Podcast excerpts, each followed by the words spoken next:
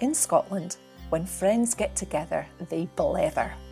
When these three friends happen to be Scottish Blue Badge tourist guides, you can be sure that the country that they're so passionate about will be right at the heart of their discussions, be it contemporary or historical, culinary or cultural, reminiscence or anecdote. From accommodation to zoos, the chat will range right across the entire alphabet of topics and issues that are live and happening in Scotland right now. We hope that you'll join us. There's nothing to beat a recht good blether. And you could also join in our blethers on social media. You can find us as at Scottish Blethers on both Facebook and Instagram. We post additional content during the week that supports the podcast episode. We love making the podcasts and would love it if you could share them with your friends and leave a review on the platform of your choice.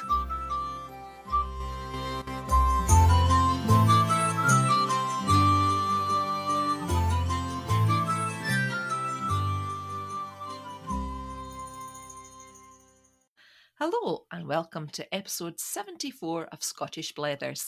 I'm Liz Lister. And I'm Helen Houston. And if you think that we're sounding as if we're in tandem, you're absolutely correct because for the first time ever, we're doing it live in the same room because my computer, unfortunately, is undergoing open heart surgery. So this was a necessity. So we're sitting here. I will have a wee glass of wine so we can put up with each other sitting together. And because it's Valentine's Day too, we're toasting our absent Valentines. Yeah, you can tell our love life is very healthy. We're both sitting here on Valentine's. I do hope that my husband's going to have my dinner ready by the time I go home. But it is February the 14th. It is St. Valentine's Day. And so, what else could we do on this edition but talk about Scottish St. Valentine's Day and some Scottish heartthrobs? Oh, yes, that sounds that sounds a good a good plan. I did tell Helen to put the kettle on as I was coming down, but the wine, the box of wine was opened and she twisted my arm. So, yes, so and we found two large glasses. we didn't know whether to drink it or swim in it. However, what we lack in technical quality this week, hopefully, we'll make up in spontaneity as we have a true blether. But Liz, do you remember back at school getting all these Valentines? Listen to me, getting all these Valentines. I mean, it was it was oh, what life wasn't worth living if you didn't get one Valentine. Well, you see, already you're doing something very Scottish, Helen, because you're using the word Valentine to describe Oh. the cards. Oh, that's Right? So yeah. in Scotland, because it's St. Valentine's Day, when you get a card, it's a token of love and affection, or maybe it's it's it's wishful thinking of love and affection. But when you get it, it's called a Valentine. So when you got at school, you got up and you said, How many Valentines did you get? Oh yes, and you really sometimes you had to make up a number, especially if you're if you're if it was the you the girl who was obviously had everything and she was clutching a fistful. Oh yes, well of course the post hadn't come yet, so I'll know when I get home tonight. I think it was at its peak when we were in primary school because there it was a Oh, big thing oh, yes. about giving Valentines. And you went to school and you had your Valentines that had arrived in the post, and you, you thought, who is it? Who is it that sent it? And your various spies would be sent out to detect who the who it was. And in my case, I had two Valentines in primary school, and they were both from what you would call inadequate, which says a lot. Yeah, well, it, it was quite interesting because I went to an all girls primary school. Oh. So, but so, but Valentines were still very important there. But I think sometimes the dads had a wee hand in putting a Valentine on the breakfast table so that some they, everybody had something. And by the time you got to secondary school, people were pairing up. And so it was a sign of true love, you know, even if it only did last three weeks or so, you know, you got your Valentine. And it would be on the outside, it would be S W A L K, oh. sealed with a loving kiss. And then you'd put the lipstick on, pucker up Yes, to leave the imprint on the envelope. that's right. Oh yeah. But there was all these things, and you had to write rhymes inside. Roses are red, violets are blue, sugar is sweet, and I love you. well, you remember these acronyms, things like BMV, which is Be My Valentine, um, sealed with a loving kiss, as you've said there already. But a lot of them originated during World War II when the censors meant that they couldn't send love letters, and so they had to think of some code. And so we have many of these acronyms developed during World War II. For example, Italy, I trust and love you. Oh, Malaya, my ardent lips await your arrival. Holland, hope our love lasts and never dies. Now, I have to tell you, folks, that there were several other ones which Helen has banned me from saying. So if you want to know, go in and look up World War II acronyms and you'll get some juicy ones in I've, there. I've had the the blue pencil out since Liz came down here. She's an old spoil sport. But as well as the cards, you've also got the love messages. You mentioned the poems inside. Yes, you had to be very creative, maybe an odd drawing or two. And then gifts. Of course, there's the Oh, traditional gifts. yes, yes. I think I think the the red rose sellers used to do a, a big trade, sending us a single red rose wrapped in cellophane. Absolutely. I never got one of those. I never got one of those either. No. No, And in the shops, the the price of the bouquets and the red Oh. rose is astronomical. So, yeah. I mean, basically, at this time of year, it's the sort of celebration between Christmas and Easter. yes, And the shops start getting the cards in in, in, Yes. in January. That's right. Yeah. No, I- it used to sometimes. Oh, I remember going out for a meal, and this was back in the be the late sixties actually. Going out for a meal, and those were the days, Liz, when you had half bottle of wine because there was only two of you at dinner. So you had to have a half bottle of Mateus Rosé. And, and you, you're looking at our glasses to, tonight, Liz. I think we've got more than the half bottle usually, but you never had a whole bottle if there was just two. oh, telling. So Oh, no, Mateus Rosé and um, Blue Nun, Blue Nun, yes. Liebfraumilch. You know, it was all of these, you know, where the that was really classy. It was re- really classy, and of course, with the Mateus Rosé bottle, you took it home because you then made it into a put a, ca- a, a candle in it, and you just had that remembering your lovely Valentine's meal out.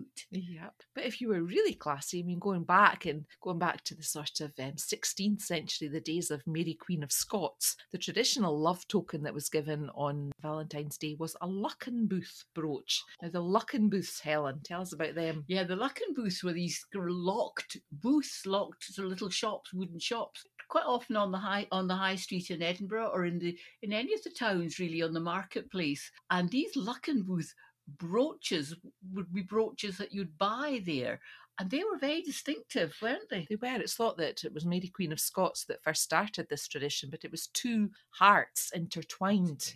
And it was said that Mary Queen of Scots gave one to Henry Lord Darnley. Well, that Oh. wasn't a match. It was certainly not made in No. heaven. That, did, that didn't work out too well. And quite often these Luckenbooth brooches had, you know, as they became a little bit more extravagant, there's little pearls in them as well, and maybe a little little ruby or something, or a garnet. They were just lovely wee brooches. Yep, still given today. There's a lovely jewellers in Victoria Street, Clarkson's. That's where I got my Oh. wedding ring. I love that And, jewellers. Yeah, they do beautiful Luckenbooth Yes. brooches. So, yeah, I haven't got one of those, mind you, Helen. no, never My, my my mother did have one of those, but I think it was my my niece that got that because she always admired it. So my mother left her the Luckenbooth brooch. Very nice. No, nowadays things quite different when it comes to Valentine's Day. Of course, you're expected to take your significant other out for a lovely meal, so the Mhm. hotels and the restaurants do very well at this time of year. Yes, and they've got the big, they've got a lot of um, sort of offers on and sort of for these Valentine's Day dinners, or even if you're not going out, even something like you could go to Marks and Spencer's and get a Valentine's meal for two. That's exactly what I was going to say, Helen. As you get older, instead of taking you out, you're lucky if you get a meal for two. And you're talking luxury. It was twenty pounds for a Marks and Spencer's meal today. It was fifteen in Tesco. Oh, was so, it 15 in Tesco? so I've left my husband cooking it. Oh, good for you, yes. Yeah. Oh, well. So, well, Liz, apart from Valentine's, we had heartthrobs as well. Yes, I mean, with it being Valentine's Day, we were reflecting on, in our case, we were looking at males that Scotland has produced. So, you know, so, so very sorry, we might do another episode on females in the future, but it was male heartthrobs that Helen and I had our eye on. And we're taking a look. And of course, when we say male heartthrob, Helen, who comes to mind as the classic male Oh, heartthrob? absolutely, Sean. it has to be. Sean Connery. He is just. I think. I think Liz. There's quite a few people. Yeah, they might still be around to be searching in their attics for the drawings that they did when they were at Edinburgh Art School when Sean Connery was a life model. He was indeed many jobs. He was a milk delivery man. He was he carried sacks of coal. Actually, worked for an undertaker as well before he went down to London. And he had trained his body up. He was he was great at going to the gym. And his buddies egged him on and entered him for the Mr. Universe competition. Ah, yes. Yeah, so he was a didn't realise that. bodybuilder, and he went down to London and he got a, a role in the chorus line of South Pacific. I, I knew he'd done that, and that would, and of course, that really his whole persona would be right for that. Yeah, he's So Lisa. si- singing and dancing. he couldn't sing, he couldn't dance, but he looked good. and he got good. spotted by Cubby Broccoli, and Yeah. the rest is history. And then, yes, he became James Bond, and really, he, he was quite a. I think he'd one film or two films that he tried to do a non-Scottish accent in, mm-hmm. and they were really almost as bad as Dick Van Dyke trying to do a Cockney accent. I mean, they, they were really, really poor. So he stuck to his Scottish accent. Yes, but he looked good, particularly in those little trunks that he used to wear. and his James Bond ones, yes. he did look good. Yeah. And of course, you know, moving forward, I mean, our um, younger generations, you know, have a whole different perception of him. You know, he, in later life, he was controversial, but when he was, you know, in the sixties, when he was James Bond, he was he was next to God. But of course, moving forward to more recently, you know, Scotland has a lot of heartthrobs when it comes to the movies. You know, it's quite surprising when you go in and look. There's quite a list of people from Scotland who have become real movie stars, Hollywood stars, yeah. So, who are some of your favourites? Well, one of the ones that I, I looked at, David Tennant. Now, he's not quite a Hollywood star, but he has done quite a, something on American television. Some of our listeners might know him better for his role as Doctor Who. That's you know, when he played Doctor Who very well, he was a lifelong fan of Doctor Who, the, the program. So when he got the chance to do Doctor Who, he just jumped at it. But apart from that, he is also a very much respected Shakespearean actor. You know, he, Hamlet is one of his better roles, but he, I don't know whether you saw it, Liz, but during lockdown, he and Michael Sheen did this. As you know, we were all doing everything by Zoom on lockdown, and that the actors were doing Zoom as well. So Michael Sheen, another Welsh actor he is, and David Tennant did a Zoom, recorded a Zoom of the two of them sitting in their kitchens, and it was just so clever. I don't think it was unscripted. I think it was very scripted, but it was very, very cleverly done and very humorous. David Tennant has a great humour as well. He really does. I love David Tennant, but he's such a brilliant actor as well. Oh. You know, I didn't see that, Helen. I didn't see the Zoom, but I watched Des, Oh, which oh, was about the real life serial killer. And honestly, you could make the hairs rise on the back of your neck. It He was was- so convincing. very good and just just the tone of his voice and that you just felt it was scary Yeah. actually it was scary So he's not your classically good looking, but he's just got that little aura about him Yes, that's definitely yes. sexy. yeah Sexy Miss I Money think, I think he was actually voted sort of Britain's sexiest male for at one year. I can You understand know, why. just, you know, he's just got that. but a lot of our our movie heartthrobs, our Scottish movie heartthrobs, are the more traditional, rugged looking. I'm thinking of somebody like Gerard Butler. I Oh, love yes, Gerard Butler, yes. and he is your sort of your rugged looks, but your naughty boyish charm, that little twinkle in his eye. And he, of course, is famous for playing all the gods and heroes like David Tennant. You know, it's been television, he's been film, but also strong tradition in the theatre as well. But people know him for things like King Leonidas in 300, which was when the 300 warriors went to war against the Persian army. But the one that that is actually, when I think of him, one called Of Men and Mavericks. And this was when he was playing the mentor to Jay Moriarty, which is a, a ah. surfer in Oh, California. yeah. And the Mavericks are these huge waves that come in this place called Maverick, which is close, I think, to Venice Beach in California. And they can be up to 60 feet high. And of course, Gerard Butler is a real action man and he loves surfing. So he was getting right in there and he got hit by one of these huge waves, which knocked him over. And it's when they keep you underneath Oh. the surface. So he had a, a real close shave there, which he got injured, luckily not severely, but it made him think twice about his life. So a real Mhm. action man. And I think it's Gerard Butler, like some of the other people that we're going to talk about, when he's been going to some of these big presentations, the Oscars or something like that, he takes his mum. Yes, You know, yeah. and that's really nice. You know, just I think rather than put himself into a position where the whole world starts chatting, that if he takes his mum, he's giving her a lovely night out among the stars, and and nobody will chat, which is quite good. no, he spends his time, he's split between Los Angeles and uh, Glasgow. He goes backwards and forwards. He went to, he studied law originally at Glasgow University. Goodness, yes. But then he uh, got chucked out of the law firm a week before he qualified because of hard drinking, and that's a common theme through a lot of these, yes. a lot of these movie heartthrobs from Scotland. yes. Another common theme is philanthropy. Oh yes, because David Tennant, who we've talked about, he is very much into. I think it's UNESCO that he's very involved in. But his father was a minister and a moderator of the Church of Scotland, David Tennant, and he still says that you know he still has that. He's a. I think he describes himself as an occasional churchgoer because I think it's just so much in ingrained in him. Yep.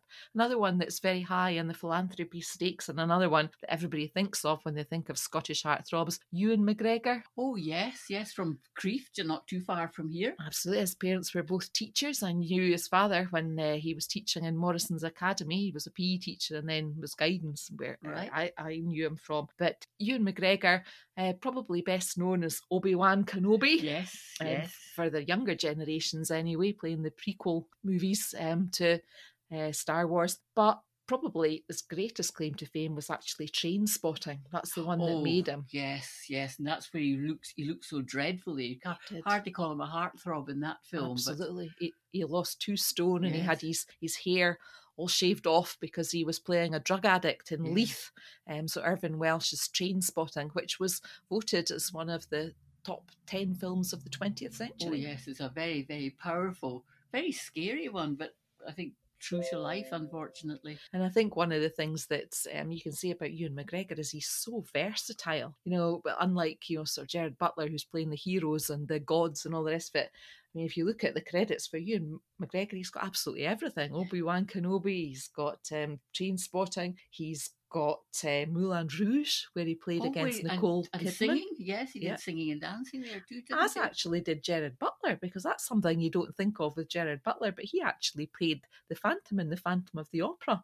Andrew Lloyd Webber asked him to audition and was really impressed by his voice, so he's got singing credits Yes, as well.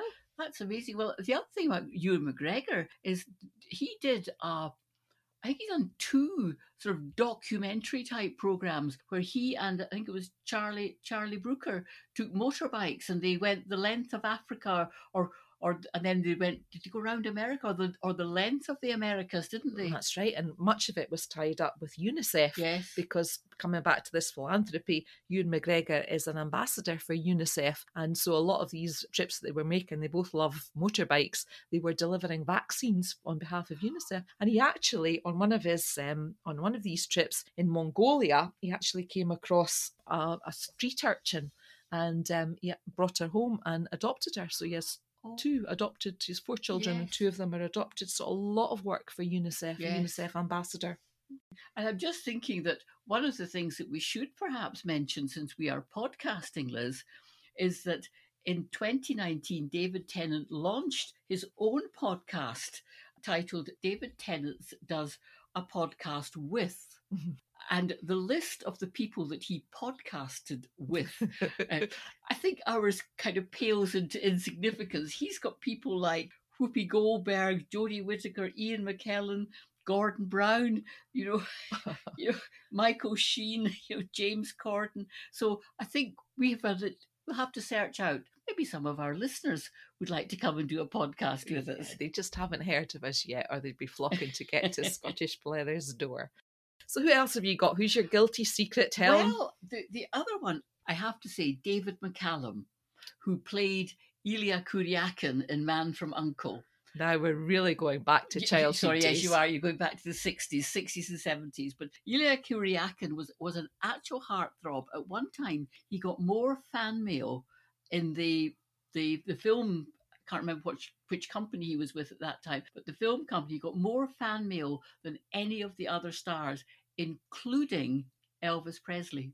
My goodness. You know, yeah. so he was because he he arrived on the scene in that one, Ilya Kuryakin, at the time of short back and sides haircuts, and he had the Beatles haircut, but in blonde, Blonde, Yep. and the and he was also very good looking. Yeah. Contrast to dark, suave Robert Vaughn. Well, that's right, and the and the whole thing about Man from Uncle, it was supposed to be the vehicle for Robert Vaughn to you know for his acting career, but Ilya Kuryakin was just a kind of a sidekick to kind of contrast, as you say, Robert Vaughn. But he managed to build his role up to such a way that they, they became co-stars, and they had a fantastic chemistry on screen. And of course, he was just. I think Robert Vaughn wasn't.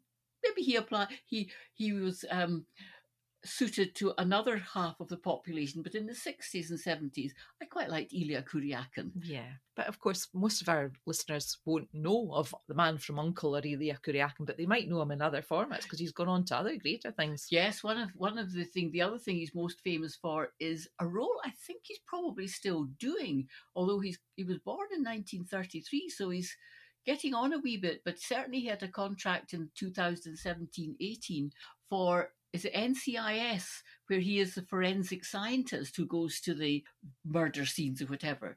But I also didn't realize this, but he was so interested in the role in the forensics that he actually in order to play the role properly, he learned as much as he could about forensic science in such a way that he was actually almost as knowledgeable as some of the, the real you know the real forensic scientists and he almost became but stepped back from consultant forensic consultant My through the goodness. series My goodness. Well, you mentioned earlier Doctor Who.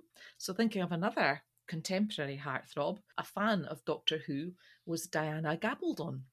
And she watched an episode in which there was a young man called Jamie who wore a kilt. And that was the inspiration for what would go on to become the Outlander series. So, just like Cubby Broccoli was sitting watching the show of South Pacific and said, That is James Bond. Yeah. Similarly, when Diana Gabaldon came across Sam Heughan, I can never pronounce no that. No, I can't i can, I can see it it i can see it just- Sam, good old Sam, as I call him. yeah When she came across him, that was her hero. That was to be her Jamie Fraser. And of mm. course, he's gone on to be one of the biggest Scottish heartthrobs.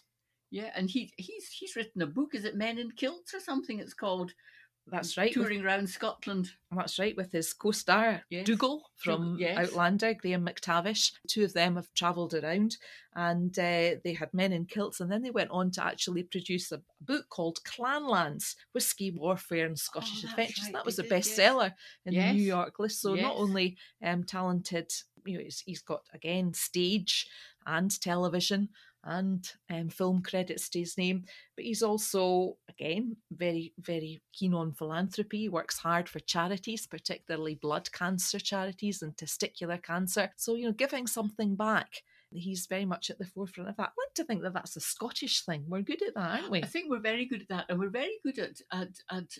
We've said this all along, Liz. Keeping ourselves kind of in the background, that we don't we don't actually push ourselves forward, and I think that is true to many of the people that we've that we're talking about tonight. That you know they're they're just quietly getting on with the things. Okay, they might be flamboyant, they might be a little bit you know excessive, but they just get on with their jobs, and in the background is this more humane character is just getting on with the doing good, giving something back, as you say. Yeah, but nowadays these actors aren't just one string to their bow. I mean, if you take Sam, he's got he's brand ambassador for Barbour clothing, so he has a Oh, new range that comes out every day. In 2020, he brought out his own whiskey, and guess what it was called? Outlander? Sassenach. Sassenach. oh my goodness, yes. So you were close there. So you know he's he's yeah very active entrepreneurs as well as Yes. actors. Anybody else? Well, I was thinking that one who you you might not always associate as being a heartthrob, but I think many of our listeners will know of Alan Cumming. Love Alan And Cumming. he is, love he him. is just you just want to wrap him up in cotton wool. I just love him. Yes, Just I've got a picture of him just with that wee smile, just as you Yes. say it, and it just he just melts the oh, heart. that's right. And he's a love a lovely person too. And he's you know not had a, not had an easy life. He he wrote his his autobiography in which he told told us about his his his up you know growing up and I think for want of a better word with an abusive father and his mother who worked very hard couldn't afford to leave but he, he was born in Aberfeldy which is just just up the road again in, in Highland Perthshire but they moved quite quickly to Carnoustie but although he never lost his sort of love for Aberfeldy because he was very much the figurehead when they were redoing, uh, refurbishing, or bringing back to life the Birks Cinema in Aberfeldy, which is a beautiful Art Deco cinema. Alan Cumming lent his face, name, everything to it, so it would help with them raising the money. So it was very, it was very good. And I'm old enough to remember him when he appeared, first came onto the scene in Take the High Road, That's right. which was yes. the Scottish soap opera. Um, so he appeared in that, but many other will remember him. Um, first and foremost, he was the master of ceremonies in uh, cabaret. Cabaret. Yes, yeah, yes. brilliant. And then he went on. He's become very famous for one-man Shakespearean performances, and um, so he's been on Broadway constantly. And others will remember him as Eli in the the Good Wife. Eli Gold is Eli Gold and the Good Wife, yes, and and he- but all these people that we're talking about have received many many awards for their work. Absolutely. sometimes we think, oh, they've disappeared off the scene, but they're working away in the background on stage. And of course, we I think we're so tied up with television, we think if people are not on the telly or in the cinema, they must be out of work. But, But a lot they're- of stage people. They're all getting in on the act these days. We've had Ewan McGregor, Sam Heughan. He does walking. Um, he has television programs on doing walking trails across Scotland. But Alan Cummings did one recently with Mir- Miriam Margolyes. Oh, Um, oh yes. so he did. Margolyes, Miriam Yes. Margolyes. Yes. And he's, and he's just when you get an insight into their personality, he is just so funny. It's just I, I think he's wonderful. And of course, she has got such a dry humor anyway. And she, you oh, for for our for our listeners, you'll probably know her better. She she played one of the professors in Harry Potter and That's right. Hogwarts, didn't she? that's that's correct. and so she's she's very very funny and, and When you say she's got a dry sense of humour, Helen, she is very rude. Oh, so if she came under your censorship, there'd be a lot of blue oh, pen oh, going through oh, anything that no. she wants to say. I tell you. she is very outspoken, and I can just imagine Alan Cummings with her. He he would be very much kind of a little smile, saying, "Oops, oops." But we can't finish a programme on heartthrobs, Scottish heartthrobs, without mentioning my favourite, Andy Murray. Oh yes, I love Andy Murray. And I mean, I just so wish they hadn't got his teeth done because to me, he was perfect Oh. before. And now he's got this beautiful set of gnashers that have obviously cost him thousands of oh. pounds, you know. And I just think, but it's not you, Andy.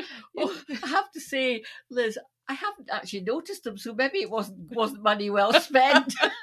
Well, I think I'm just obsessed. I've mentioned it before. I'm obsessed with teeth after all these Zoom calls that I've been doing. I'm waiting to get to a dentist for whitening. And then, uh, you know, like Andy, when you look back to Andy's old teeth, he had a fine pair of canines, Yeah. right? Oh, and he's had them completely removed. They're Oh. now, apparently, I was reading this, it was because his incisors next to them were too small. And I had to look at mine again. Oh. And that's exactly what it is. You know, so I'm thinking maybe I'm not going to spend thousands on dental surgery because people will look at me on Zoom and think, oh, Liz's teeth were much better the way they were. yes.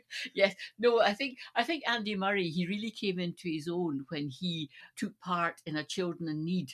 Or a, a comic relief, one of these um, fundraising things on television, where he was at the airport That's right. and and he, he got into serious trouble then because he said something about when he was asked what team would he be supporting, sort of And he, when when Scotland was playing, which which team would he be?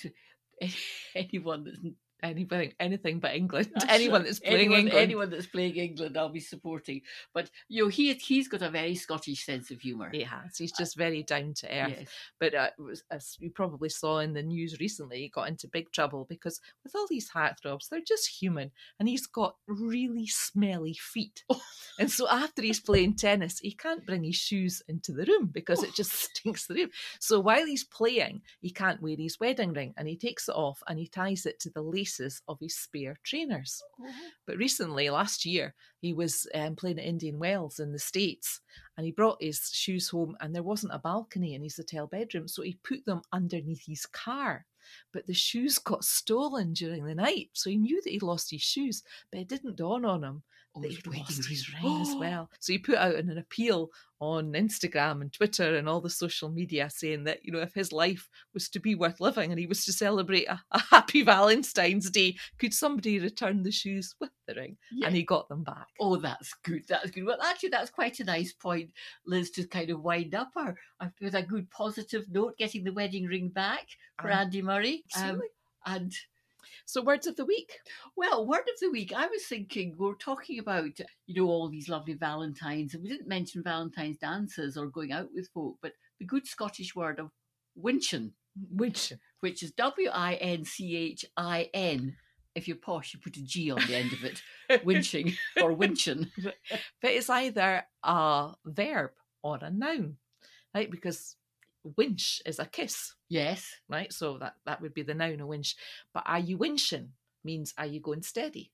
You know, so I suppose in modern terms it would be Facebook, are you in a relationship? You That's right. But in the good old days, it's are you winching? Are you winching? Are you with That's right. somebody?